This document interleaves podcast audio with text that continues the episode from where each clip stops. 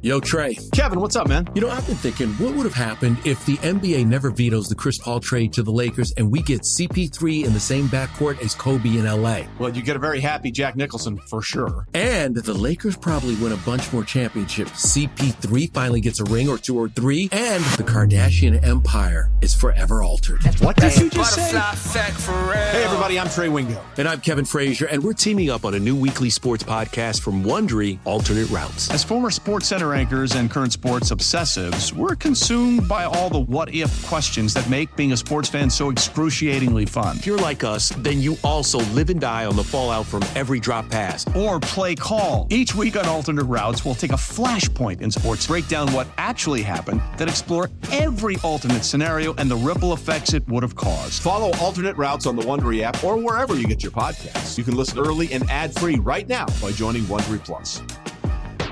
Old Man Winter here. If I had it my way, it would stay winter all year long. Short days, wind chill, black ice, and a good polar vortex. Oh, heaven! Wait, is it getting warm in here? Your cold snap is over, Old Man Winter. Spring has arrived. Spring. Spring is here, which means it's the perfect time to get away in the Hyundai you've always wanted. Visit the Hyundai Getaway Sales Event, where you can get great deals on all of our award-winning Hyundai models, like the tech-filled Tucson and Kona, as well as the spacious Palisade. Enjoy wherever you go with the peace of mind that comes with America's best warranty and three years or 36,000 miles of complimentary maintenance. But hurry in, these deals won't last. Add more joy to your journey at the Hyundai Getaway Sales Event. Now get 0% APR or up to 1500 bonus cash on the Hyundai Tucson. Now, during the Hyundai Getaway Sales Event. Offers end soon. Call 562 314 4603 for details. No days off. No days off. No days off. No days off. This is the Off Day Podcast. Give me a chest bump! with Andy Hart All right, good to be with you. All right. See you This next week. microphone put up a little less fight than the one last night. and Ryan Hannable. What's your name again? Hannable. Hannable.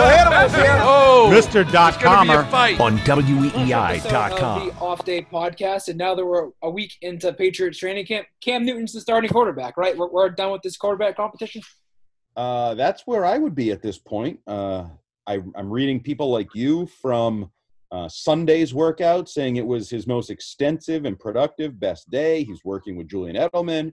Edelman did his Zoom after practice and was talking about building a rapport with Cam. And then you marry this up with the fact that Jarrett Stidham has missed practices or been limited in practices because of a apparent hip slash groin injury that sent him to the hospital reportedly that is minor but could take a couple weeks till he gets back to 100% i would say the competition is over cam newton will be the quarterback on september 13th prove me wrong I, I'm in full agreement with you. I think that even even though Newton, like today, wasn't his best practice by any means, missed a lot of guys, and the hurry up offense seemed a little, I don't want to say behind, but you could it, you could tell he didn't really know what he was fully doing. Missed some throws there, probably because he wasn't sure of himself. So, but I, as I wrote my report today, like he's gonna have those days. Like you can't expect every day to be perfect, and so as long as he continues to build each and every day, there's no reason why he won't be the starter week one. And then add into the fact that Jarrett Stidham, his you know competition is you know limited in his action. I think everything's trending towards there really not being a competition at all. yeah i've said this a few times on the radio nothing that's happened over the first whatever i guess little over a week now of training camp has dissuaded me from the idea that cam newton is the starter is going to win the starting job. Um, like even the reports that all you guys had like never any bad days never any horrific like No. wow he shouldn't be like and then some decent days some good throws. First and foremost we've talked about it he looks healthy. There's no arm issue there's no foot issue. And then you have jedd fisch uh, which is a separate issue we can talk about a little bit later but jedd fisch filling in for jarrett stidham on our weei greg hill show interview this morning um, very praiseful of cam newton in terms of the mental the physical The the energy. energy reset you know treat recess when he's out there and having fun How genuine he is. Yeah. yeah I, I don't i'd like to have somebody show me the example of of what leads you to believe this competition is still open A thing. Yeah. Yeah, like Well, like I, I think it was on uh, Sports Center this weekend. Jeremy Fowler tried to make a case that Brian Hoyer is still in the mix. ugh. Yeah. So I don't know if he's tight with Brian Hoyer's agent or something like Now that. Now I will say, is there a chance that if Stidham is limited for an extended time, that Brian Hoyer's the legitimate backup? You go into the opening day game that if if something happens to Newton, Hoyer comes in. Potentially, I, I will say, like watching the practices, Hoyer is the most like confident of the three. Like he knows the system best. Like when he gets to the line, he knows what everybody's supposed to do. You can just tell by the way he calls out the plays and calls out the cadence and all that stuff. He's confident in how that stuff works. But I don't think that's enough. I mean, if if Stidham's fully healthy, I think he'd be the backup. I agree. So you're another example of why we can talk about this at a later date. Brian Hoyer will be the Patriots quarterbacks coach next year. Oh, okay, yeah. I'll, I'll save that thought for you. You have something else to get to me to that point. Yes. Yes, but Um, no, Cam Newton is the story of camp. He would be a bigger story if this weren't the Patriots, if he were available. For example, if he had done the Monday morning interview on the Greg Hill show for our station today, which he could have because last week was Brian Hoyer. This week it was scheduled to be Stidham, was actually confirmed as of Friday that it was going to be Stidham, and then he's missing practice time, so he's out. But if it had been Cam Newton, I think people would be more on board with the idea that he's the star, he's the starter, Right. whatever you want to call it. Right. But the way they handle things, it's sort of quietly just sort of percolating along. But I think the Dolphins will face Cam Newton. Did you have any uh, questions about the Stidham injury? How it was like reported, timing, things like that? Um, well, do you mean in terms of maybe? Yes. I mean, the answer is yes. I don't know what to make of it, but I've always gone by the rule if something smells a little funky, A, don't eat it, and B, it's a little funky. And I think this smells a little funky. Um, shared some questions, texts, ideas with various people. Some thought it was just a way to um, conveniently ramp up Cam Newton, conveniently Right. push him in a direction. I also posed the idea because Josh McDaniels, what was the timeline here? Was that that was Friday? Josh McDaniels, the assistant coaches were available. Stidham was hurt. Stidham had been to the hospital reportedly the night before. Was very limited, but was on the practice field. And Josh was asked about it and said he'll be ready to roll when we're back out- there on Sunday. They had an off day on Saturday. Yep. I thought that was weird, like to just Say it. so definitively. So well, and, and he also said at the beginning of the answer that Bill kept him off the field. Yes. So that whole thing was weird to me, but then also it felt like if you remember there was a whole span of time where I think Scott Zolak and others were questioning Jimmy Garoppolo's Yeah, it was, the, it was the AC joint yes. when he could have. questioning- They thought he could have come back sooner than whatever it was four weeks. Right. So questioning his toughness, his physicality, his play through itiveness, or whatever you want to call it. Whatever Tom Brady had, by the way, because Tom Brady always played. We know that. Tom Brady played. His thumb popped through his skin. He played. Bill took a little snide remark. Nobody died. But, you know, that was Tom Brady. I wonder if there's something here to the effect of, oh, you're going to be out there. In fact, maybe Stidham heard for the first time that he was practicing on Sunday via the social media and media and reports that Josh McDaniels had said, quote, he'll be ready to roll. Well, if we're being honest, he didn't really do much more Sunday than he did Friday. No, but my point is I think they're trying to pressure him into I say it all the time. Are you hurt or are you injured? Because everybody's hurt, but not everybody's injured. Guys are out there playing hurt, practicing hurt, and I wonder if there's something going on here in terms of they're still developing Stidham. He may still be the quarterback of the future.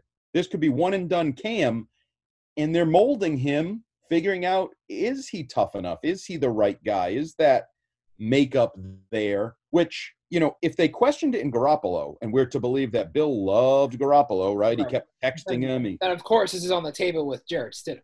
Right. And, and so there's a little bit, you know, what do we have here? How tough is he? How how does it affect him? Who knows? Maybe they leaked out injury stuff from the trip to the hospital to see how he would react to being sort of at the center of an industry. News, yeah. Yeah, an injury controversy. If that was the case, then wouldn't you throw him on the radio? Um no. Well, because the, other, the other thing was he was also scheduled to speak with us today. That was in the tentative plans like a week ago. Right, but they also have consistent rules. If you don't practice, you don't talk to the media. Right, right. He was, he was clearly limited, so he doesn't like. Actually, F that. Throw that out. Was Edelman limited on practice on Thursday?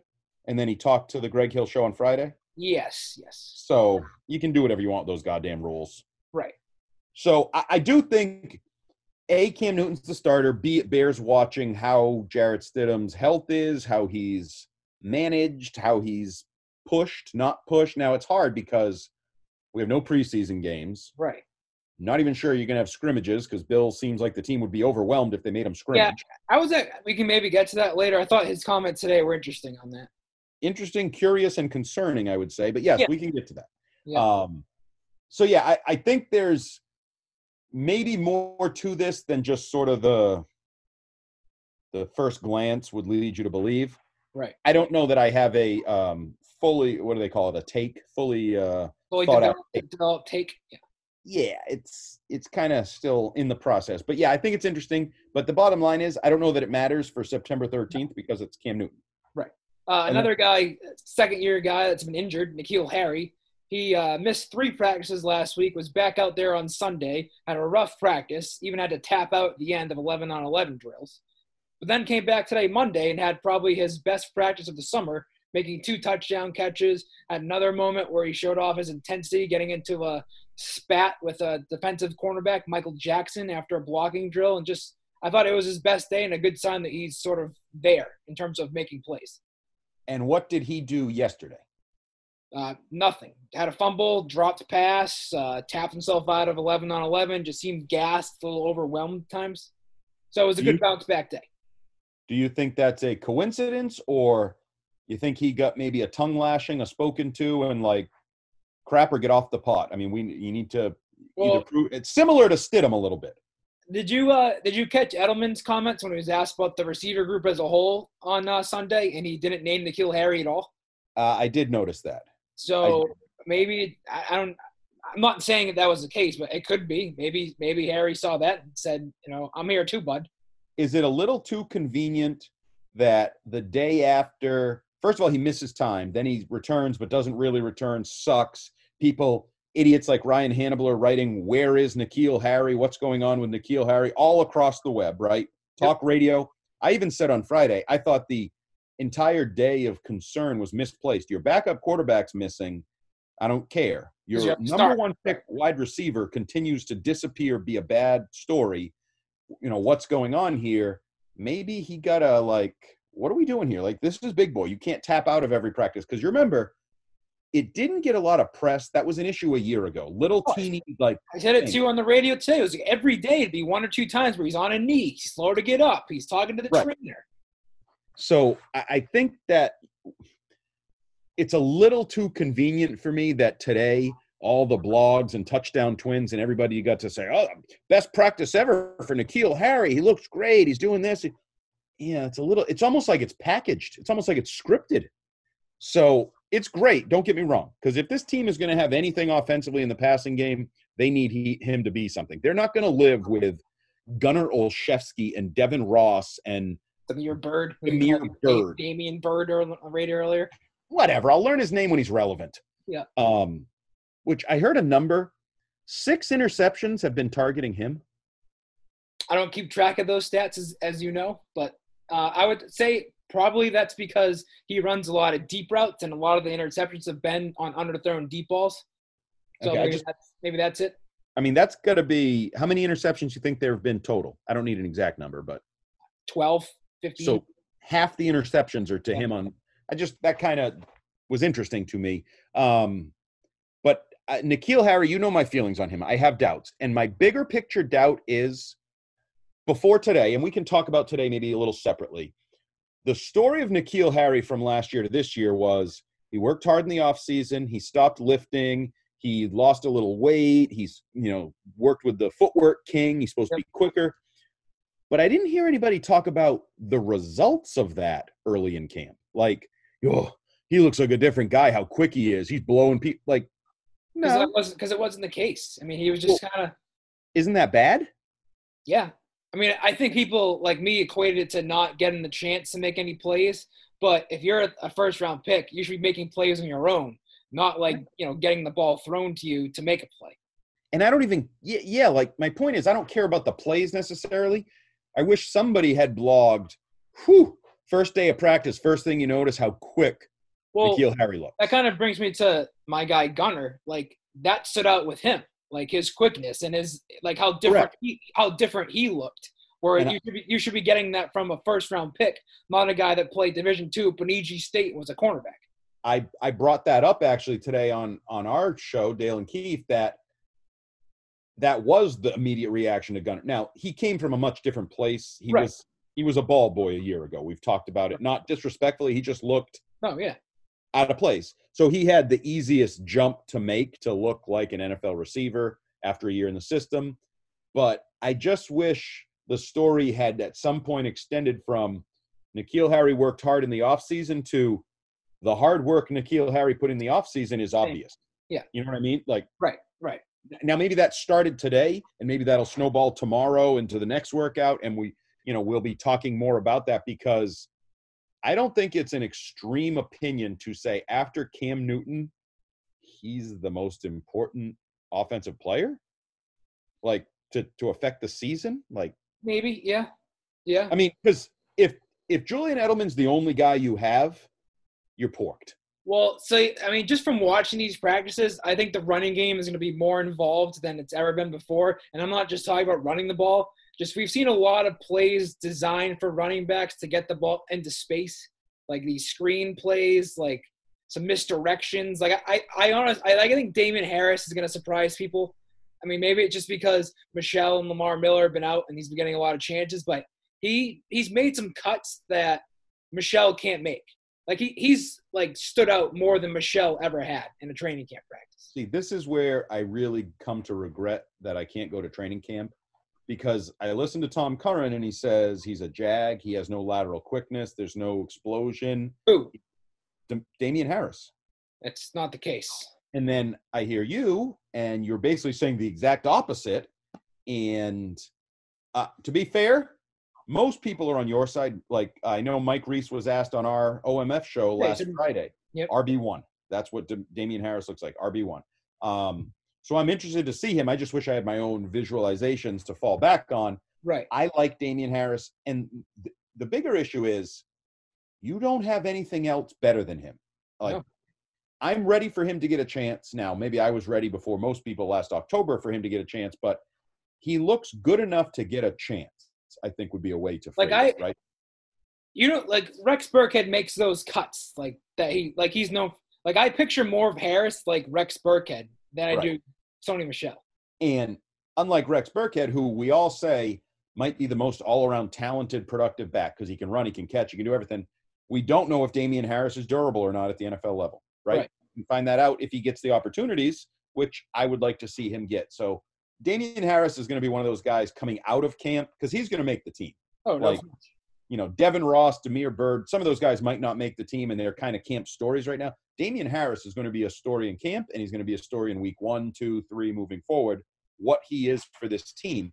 And maybe he's part of what changes the offense. Maybe he's part of like a group effort that, you know, I said N'Keal Harry might be the most important guy, not named Cam Newton, but if Damien Harris is an impact runner, like I don't know what that is. That I'm not saying he has yeah, to. I, I don't know if it's necessarily Damien Harris. Maybe the combination of Harris, Burkhead, White, Michel is healthy. That that group.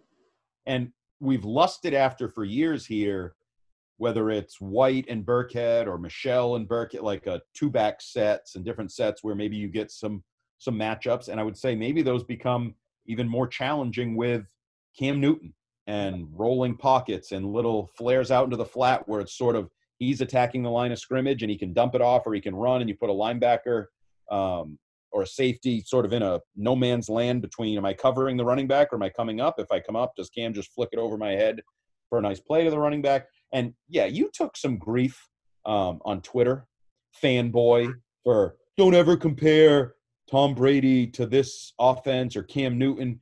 And people just can't read. They can't comprehend. That was basically saying they've been calling like they've been calling running plays. I'm trying to work Right. around the language. Like Exactly. But people are too stupid to know what you're saying. Like that was that was I don't always defend Tom Brady. I don't always defend you. Sometimes you're worthy of criticism, but that was one where you were unfairly criticized by some people on Twitter. So screw them. Uh, another big story that I guess could develop into a big story. Stephon Gilmore has been in practice for I think today's the fourth straight practice, maybe fifth straight practice. Uh, Karen Guregian and the Herald said it's a personal matter. Um, what should we make of it? Do you think this is a big thing? Could it be a story? Could it just be a family thing? What do you think? I don't think it's anything, and certainly I trust Karen as much as just about probably as much as any reporter in Boston. I trust Karen. Karen, so, and, yeah, I would say so. I would put Karen at the top of my list. Um, so, Mike, uh, excuse me, Tom Curran tweeted about and sort of insinuated that it could be a contract thing, that he doesn't have guaranteed money, and that finance like I'm always for a good, you know, salacious story or whatever, yeah. but I just don't really see it. I don't, I don't either because he was out there last week, and and before that, when the Patriots.com guys were there, he was on right. the field then too. So if this was a holdout situation, why did he wait until day seven of training? And yeah, it just doesn't really make any sense to me. He can be fined. It's going to cost him money. Are you trying to bully the Patriots? Is your end game a trade? Like, what would the the whole yeah. Because Ben Volin floated the idea that Gilmore could be traded a while ago, late July. Yeah. But I, I look at this defense, and if you don't have Stephon Gilmore, like you're that all of a sudden cornerback kind of becomes a question of it's no longer it's not it's not the best position on the team anymore. It still could go one way or the other. Well, it's what I've asked for for a while. Let's see J.C. Jackson when he has to be the number one corner. Let's see how that plays out with all these stat services, PFFs, that rank him as the second best coverage corner, blah, blah, blah. Let, well, let's see what happens when he's number one. But I, I just, I don't really see it. I mean, hell, if anything were to make more sense, wouldn't like Corona make more sense? like, well, that's kind of what I was just thinking. Like, if it was something like that, like a family member potentially could have right. it, something like that. Yeah. And like, he's not on the, like, he's not tested, which, by the way, the Patriots were involved in that whole flurry of, um, false, false positive tests by the New Jersey laboratory. But like in this, for right now, I just can't get the dots to all align to make. Well, like that. I said to you off off there, like if he really was holding out, wouldn't his agent or somebody with him make it known that he's holding out? Isn't that the whole purpose of not being there? Yeah, I I don't think there's any chance it's money related or a holdout. Now, I will say, I said this on our air the Lawrence Guy little bump in money. Yep. That would be a Belichickian response to a player holding out. Oh, you want to hold out? I'm going to give a raise to a guy who's here doing his damn job, who's also a reliable veteran player for me in Lawrence. Guy. That would be a little message sent, but I don't really. I also I buy just, my own. Just what we know of Stephon Gilmore doesn't really seem like that type. He doesn't, but you know, I joked he's so quiet that maybe his holdouts would be the most quiet holdout. No one would really know it's a holdout, right? I mean, I no, but it's I, true. But the guy does most of his like he kind of comes with these one-liners after games. They're like, "Whoa, where'd that come from?" Yeah, and like whispers it or like tweets it subtly, and then you right. read it and you're like, "Wait a minute, he's That's being a cocky sob in that tweet." Right.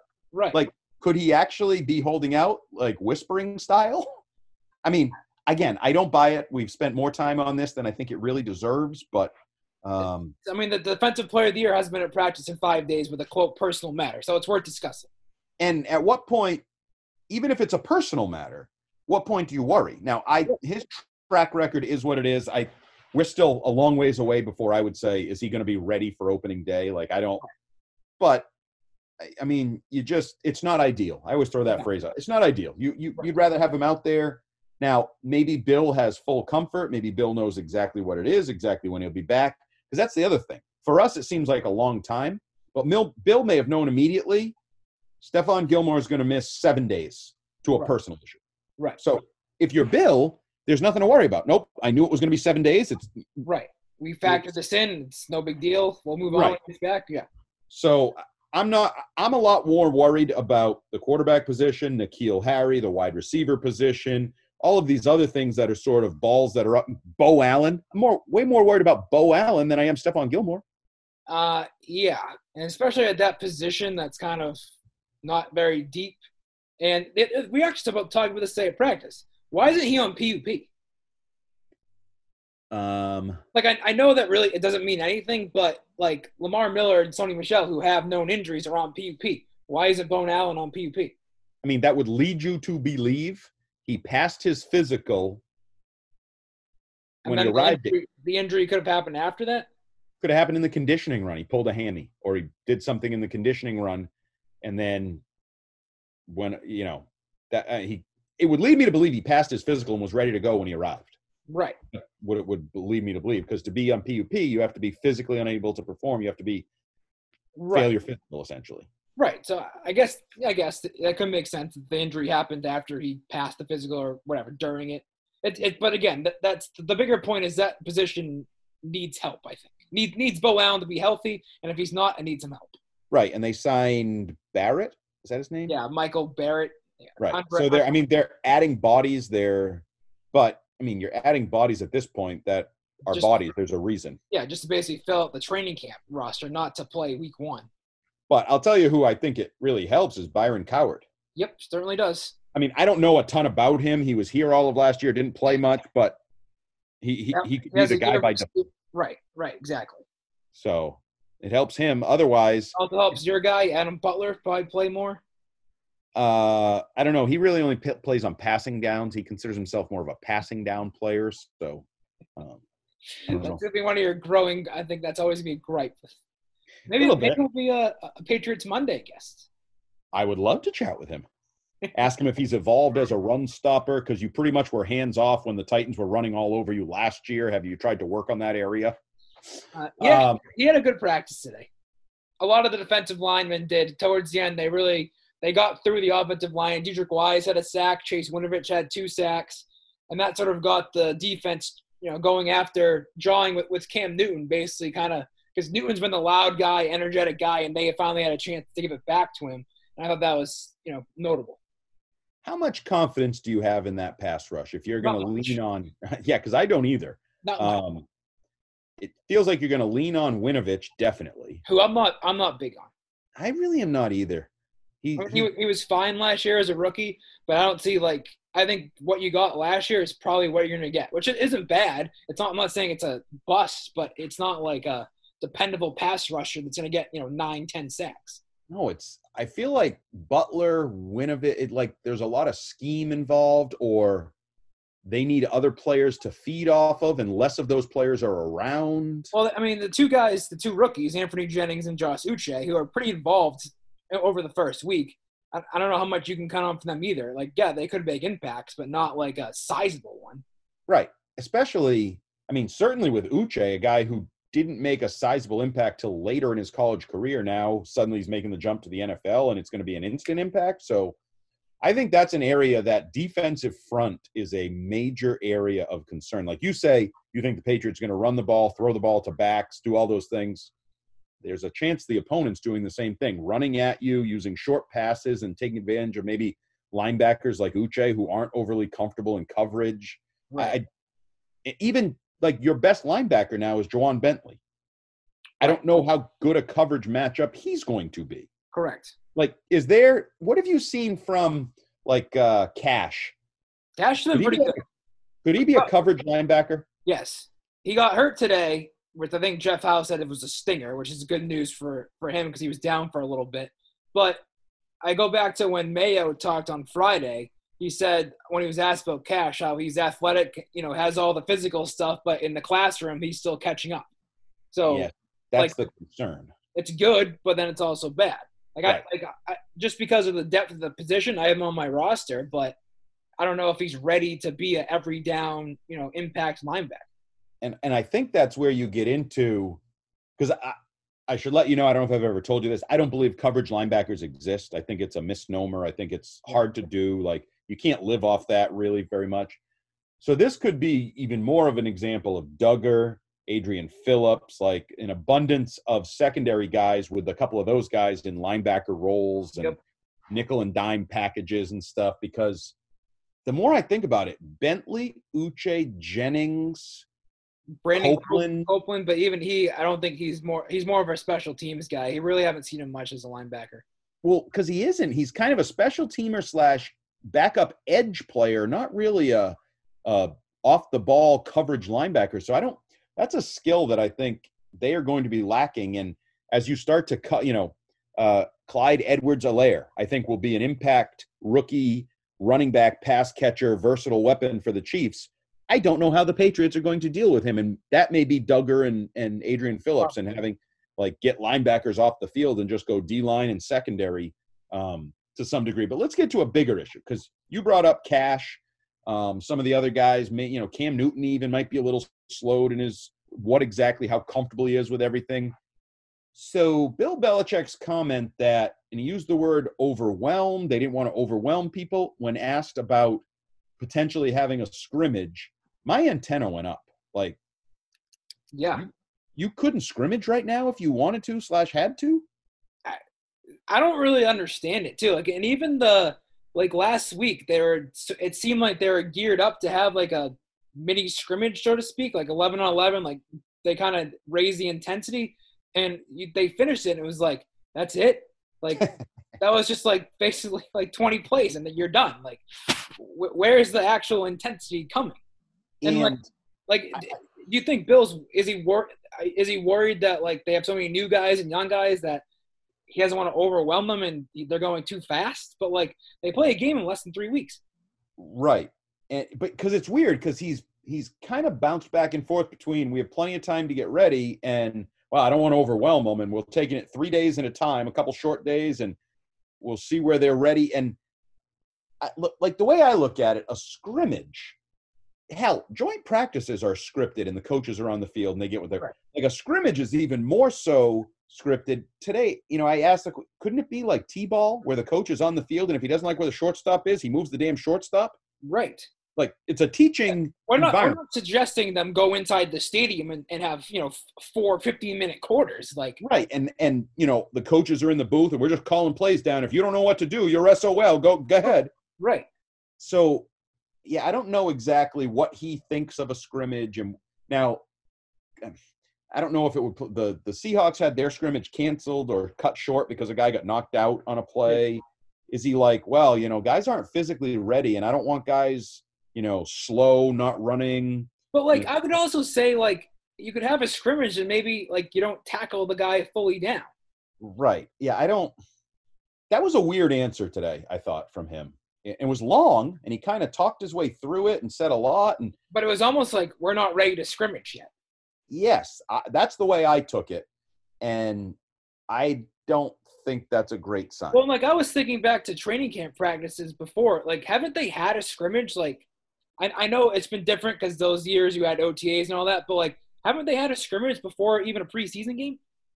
Oh yeah, yeah, yeah, right. definitely. Right. Yeah. That's why. That's why I don't really fully understand it. And it would be a scrimmage I would go into knowing we're gonna have a lot of mistakes. We're gonna have right.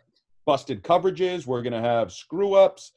Now, if he thinks it's so bad that people are going to get hurt, like they're so ill prepared to compete, against each other. I use compete in yep. in air quotes. Like if he's that's that's surprising because I feel like you could scrimmage. Anybody could scrimmage. Like it's going to suck, but I've played football before. I know I know the basic formations we run. I know our basic call. I, they're still doing eleven on eleven. It's not like they're they're not even having any competing at all. So like right. they they've done. It's basically a similar version. Yeah, that's why I didn't really understand it. Unless I mean, he just he may not want a scrimmage. Maybe he doesn't want a scrimmage. Like, you can you really go into week one not having any like live action? There's going to be a lot of questions in week one, regardless.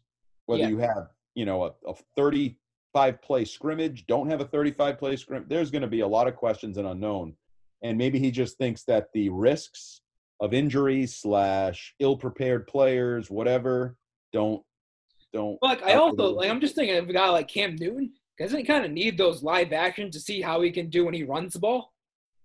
Yeah, but is he even going to get it, or is he going to have a red oh, jersey? Oh, that, that, that's, that's true too. Right, he, he would have a red jersey, and, and he's probably not getting the same thing out of it as he would anyway. Right, and then you get to yeah, he ran, but that guy might have tackled in him a game. He clearly let up, kind of thing. Right. Um, I don't know. Like I said, and this isn't necessarily a Patriot, just a Patriots question. It's the, the unknown of opening day week, opening weekend, opening day is going to be crazy. Another thought: maybe Bill just doesn't want to know his team to know that they're going to scrimmage on Thursday. Uh, that's a possibility. He could Maybe. drop it on him. Oh, by the way, we're scrimmaging today. You you got to uh, when you get in the locker room, there'll either be a blue jersey or a white jersey in your locker. It's blue white day. Right. Now, so you'd have right now you'd have Cam Newton as the starter on one team and Brian Hoyer as the starter on the other, and Jarrett Stidham doesn't practice, or If they did it this week, I think that'd be the case. Yep. boy, Or maybe definitely- maybe maybe give Stidham one or two reps, one or two series. I would definitely want to be on on Cam Newton's team. Uh, me too. And like, I mean, did you? All right, we'll get to my my roster. Did you uh have any gripes this week with my three man roster projection? I mean, I certainly thought it was interesting that you had uh, Jake Burt make the team. That jumped out at me. Well, because newsflash, tight end sucks. Yeah, but you have three rookie tight ends. So do you want me to have Paul Burton on the roster? I don't even know. Ryan that is. Izzo? Who's Paul Burton? There's a guy on the team named Paul Burton. Uh, it's Paul something. Isn't that Steve Burton's brother? Uh, I think so. Talking about Quessenberry? Yeah, it's got a unique story.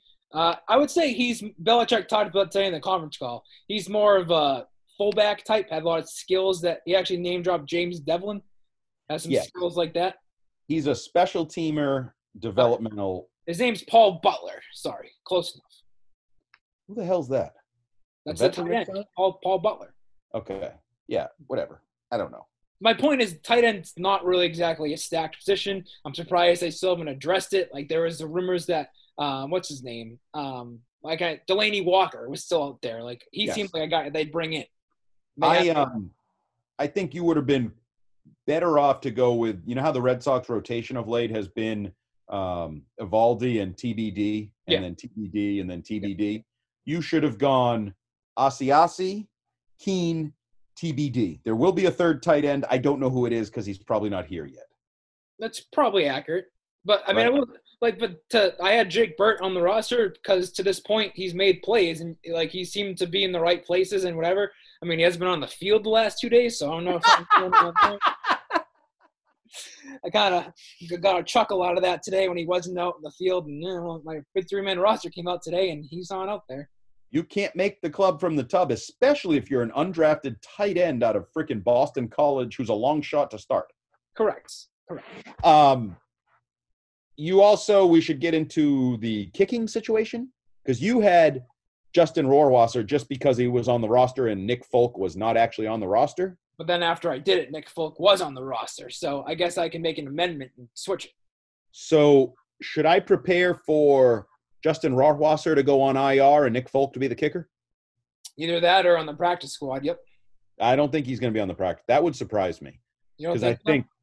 wasn't he the first kicker taken? Yeah. So what you're saying? Another team would grab him? I think there's a chance. So I think he probably is destined for he's got a hamstring injury or something and he goes on IR. Which uh, maybe he does. I don't know because he hasn't. Today was the only the second time he's kicked in front of us in a week. And um, what was the word I saw being used? He sprayed his kicks all over the field the other day, Uh, yesterday. His, his kicks was it? Yes, yeah, Sunday, where he kicked with Jake Bailey and Joe Cardona off on the side field when the other ones were on the main, the other field next to it. He hit some two shanks that were probably worse than I've seen at the high school level. He he he hit the porta potty. You know the porta potties in like the middle of the two fields. He hit the porta potty. That's a shitty kick. Ba-dum bum. There you go. So It's set piss poor, if you might say it. I set you up. Um, so there had been some consideration that he's dealing with something. Have you eliminated that as a possibility, or could that still be a possibility? Could still be a possibility, but if it really was, then why would he have been on the field kicking today? Yeah, that's a fair discuss. So, and Nick Folk was good last year. Yeah, I think he only missed one kick, made all his extra points. Yeah, like I, But, I, I don't think but, it's But, but the knock on Folk was that he couldn't make anything beyond 40 yards. well. Here's a let me let's let's spitball a take here. Any chance that Jake Bailey's your long distance kicker? He kicks off. there's always a chance, but when we see, I don't know, maybe he's doing it when we're not there. Hmm. What do you think? It's possible. And I'm saying, you know, 50, whatever the rate, 52 plus or Yeah. 50 plus, whatever. I mean, he, he's been the guy doing the kickoffs. Like, he's still doing that. So I, I guess it's it's always in play. Yeah. Because I think he was their long field goal kicker at Stanford, too. Yeah, he's done kicking before. Yeah, so it wouldn't be like the craziest thing in the world. And I mean, let's be honest, this team has a lot of questions to answer in a lot of areas. Like, right? Is Nick Folk your kicker? Is N'Keal Harry your number two receiver? Is Cam Newton your quarterback? Is Beau Allen your second defensive tackle? Can like we fixate on some of these obvious skill, like who's the right tackle? Is Eluemunor yep. the right? Ta- like we fixate on some of the obvious ones, the skill position ones, where we can kind of monitor it a little more right. obviously or directly. But is that uh, any bigger a question than some of those other ones? I, I, I would argue no. I mean, you're going to be probably playing in some close games this year. You're going to probably depend on some field goals, especially so, late in the game. You're, I mean, if it's me, I'm Nick Nick Folk's, my kicker. Although clearly Bill invested in Rohrwasser to be the kicker. That's what he does over the years. He takes a guy in the fifth round that he thinks is whether it's Jake Bailey or Stephen Gostkowski or Joe Cardona, like he right. invests in those picks and says, "This is my guy." He did that with Rohrwasser. Rohrwasser. I won't miss him if his name is gone out of because I've struggled. I feel like I'm swallowing my tongue every time I say his name. I always look up how to spell it too and I'm typing it out. That's where you got to add it to your dictionary too. Uh, the other thing is, I don't know, like I don't care much about this issue at all, but there are some people that do. He's worn long sleeves every practice, and some people are saying it because he doesn't want to draw attention to his tattoo on his arm that he supposedly I, got removed. Yeah, my guess is he was told to wear long sleeves so that there's no story there. So there's no photos of it was removed, it wasn't removed, it was altered. Just avoid any distraction, avoid any stories. That said, I don't give a rat's ass about that. I much more care about he can't kick. Correct. Just, a bigger issue is you drafted a kicker who, as of right now, based on what you media people have told me, flat out stinks. he did. He did go three for three today. Okay. Uh, and then he came on. They they did like the rush the field goal team on the field where he and Nick Folk got a chance to kick. He made that kick too, so he was really four for four in the day, which is positive. So he's not hurt. That's why I don't think he is because if he if he was re- if he was really hurt, they wouldn't have had him done what he did today. But, but you can't you can't go from quote hitting porta potties to like three for three. Like I I need you to be you have to be a kicker. It's like cornerback. Like you have to do the job well almost all the time. Otherwise, you stink. Well, that, I know this is like deep in the weeds, like football, whatever, but like just the ball coming off of Nick's foot looks better than Rohrwasser. Look at you, kicking expert Ryan Hannable. Well, just the way the balls is like kicked, like Folk gets more elevation. It just looks normal. So, are you? um Are we packing Rohrwasser away for the year? Like, he's not yes. an NFL kicker. Yes, because why else would you bring in Nick Folk now? Well, that's, I mean, we all questioned not having competition to start with. Right. And then once he isn't kicking and when he kicks, it's he's terrible. shanking it like doesn't even look like an NFL kicker. Well, you got a game coming. You, it, it would not be surprising if the Patriots and Dolphins played a relatively low scoring game that came down to a field goal, right? Correct. Yeah. So you, you can't mess around. It's not like, you know, we, we're gonna we're gonna be a 35 points a game offense. We're gonna blow people out. So he he might work through the kinks in September, but we still have faith. No, if you're trying to win, if you're actually trying to win, win the division, go to the playoffs, win as many games as you possible. need to win some games 24 21, you know, whatever, 27 24. You need these, all these points count. Yeah. So I, yeah, it's sort of like Cam Newton. I think Cam Newton is the quarterback everything I'm hearing, again, I don't get to see much because I'm now just a talking head. Yep. Um, Nick Folk's, the kicker. He's to be. Any other uh, training camp questions, thoughts you have? Uh, you're, since you're not down there, anything you want to ask? Yeah, it's sad. This is this used to be my favorite time of year. Well, it's sad for us too because we're not like it's sort of awkward. Like you're like, can I talk to these people? Because you have to like they have little markers in the stands where we can sit like socially distant, but it's like can we turn around and talk to you? Like it's a little, it's a little, yeah. it's a little strange. I don't like this uh, coronavirus world we live in. Yeah, and then you have different tiers, like the our friend Mike Giardi's in the the two OA category. So it's like, can I? Even, he can't sit with us, so you're kind of like yelling over a tarp to talk to him. Yeah, and then what did I hear? Julian Edelman was giving you guys some hard times. Yeah, they did a well, not hard time. They did a wide receiver drill in front of the media, and he turned around to the stands. He's like, "Oh, what are you reporters working on today?" Oh, so nothing much. No, he just likes to he likes to chirp. He's yeah. uh he's been in a much better mood, I would say, the last couple days. Like last week, he didn't really do much. Had that day he was limited. Then had the other day where he was on the field but didn't do anything. Uh, the last couple of days, he's been very active and very chatty, which to me leads me to believe he's feeling better. That's a good. You just made me think of something. Plus, you're going to have your random question of the week in a minute. But um, Cam Newton has been the energy guy. That's all people have talked about on the practice field. You just talked about Julian Edelman, energy the last few days. Give me the top five, whatever, training camp energy players for the Patriots through a week plus. Top five? Yeah. Is Newton one? Newton one. Okay. Edelman two. Edelman two. The McCourty twins three. Okay, three McCourty twins. Um, can can a coach be in there? Uh, sure. Ivan Fears. Ooh, Ivan. He's been very coach. Often Yeah. says everything twice for emphasis. Yep. Um. Ooh, another player. David Andrews. Really? Okay, I like it. David Andrews is more of like a leadership, like let's get let's let's let's get going, like Okay. not not like chirping, but he's assertive and like it's a weird vibe too because it's more of like an OTA vibe where there's no fans in the stands, you can hear everything, Right. and it's also good because you can kind of hear what what the coaches are saying. Like, is this player getting praised or ripped, or what what is this coach saying about this play? Like you can, there's a good sense of like when the when a, there, a play is run, you know who did a good job and who did a bad job. Which coach has used the most f bombs? Nick Caley. No, no, no. Cameron Achord. Interesting. He learned it from uh, Joe Judge. Judge. The other Um, thing that stood out was Nick Caley. Like when he does his media availability, he's very like low key, like doesn't really like get into much. He's freaking loud, man. Like he gets after it. Well, and to be fair, he has to probably assert himself with a young position group that lacks talent. That I mean, he's got to be the the alpha dog in that group right now, and he has the opportunity to be the alpha dog because they're all rookies and nobodies and undrafted and blah blah blah. Um, real quick before we wrap this up, and this is something we can talk about moving forward. Uh, I think based on Jedd Fisch being on our morning show to replace Jarrett Stidham, Jedd Fisch is my prediction is going to be a one and done coach with the Patriots because that is very non-traditional. That a first year coach, I don't care who he is, like Bret Bielema wasn't doing all these radio interviews or whatever. Jedd Fisch has a great resume. He's been well respected, done a lot.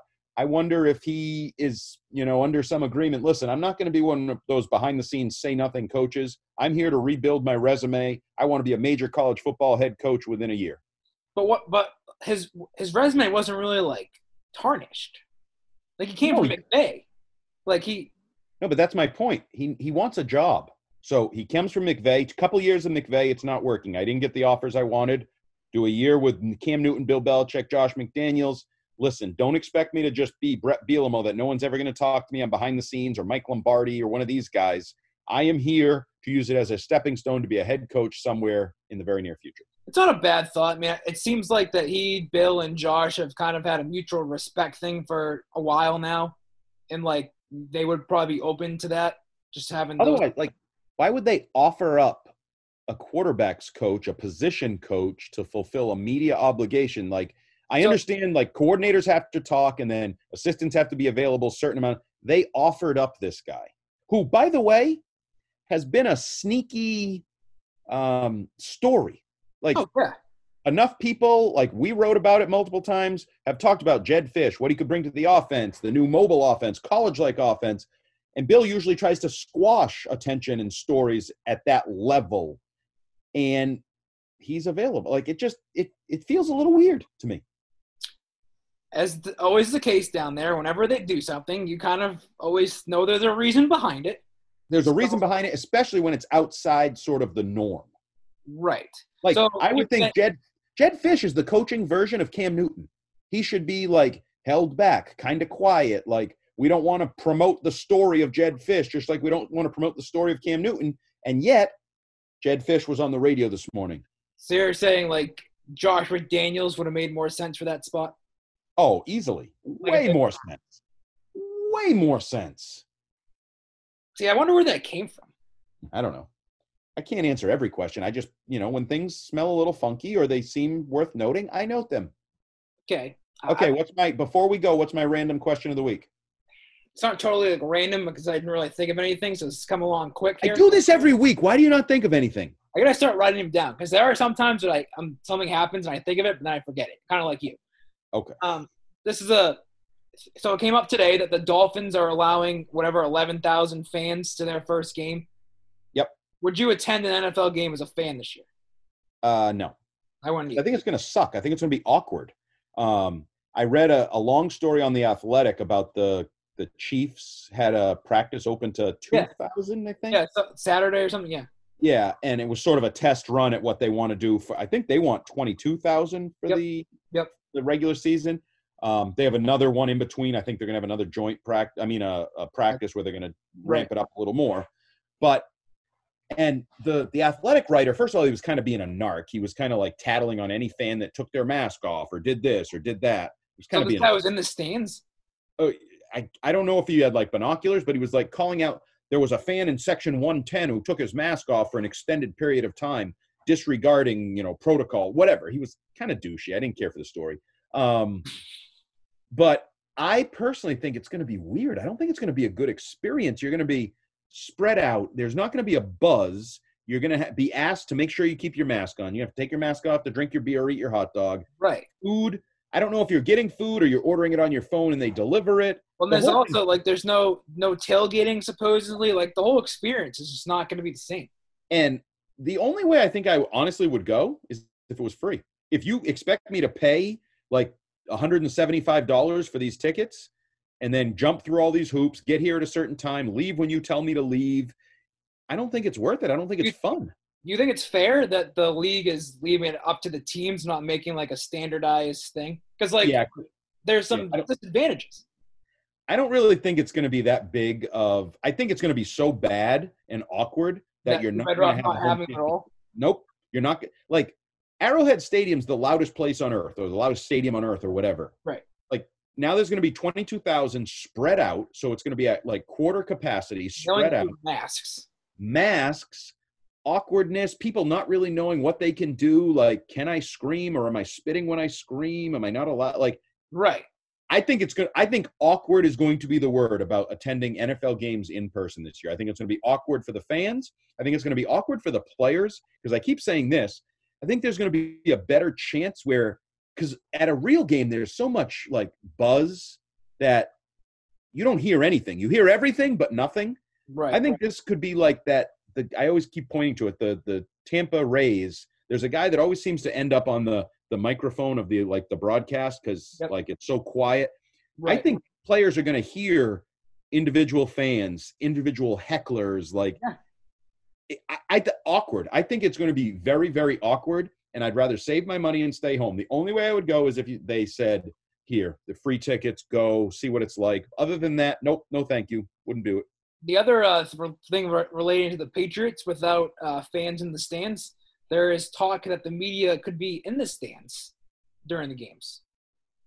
Um, all season. I think just at the beginning, like when the weather is nice, there's nothing's been decided, but there, but the potential is there for some of the media to be in the stands, I'd rather be on my couch. not in the press box.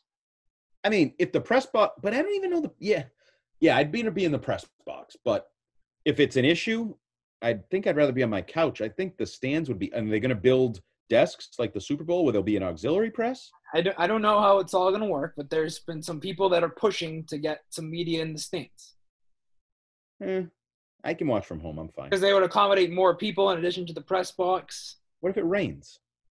Tough luck. Yeah, no, thank you. That's a terrible idea. Even your dog didn't like the idea. No, no.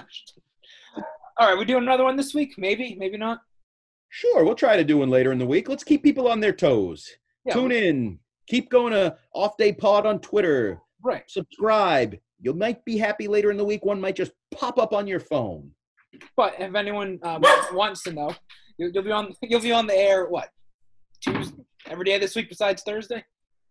Yes, that is correct. Tuesday, thir- Tuesday, Wednesday, Friday, Saturday. I was on today. There you go. All right, we'll talk to you later in the week. Peace out. See you. Hi, Bruins fans. Looking for more coverage of your favorite hockey team? Follow the Skate Pod hosted by Scott McLaughlin, Brian DeFelice, and me, Bridget Prue. Get your Bruins coverage from WEEI's team of Bruins writers. We're the people who are at the games and talk to the players every week. For analysis of every Bruins game and exclusive interviews with the players, listen to the Skate Pod on the free Odyssey app or wherever you get your podcasts.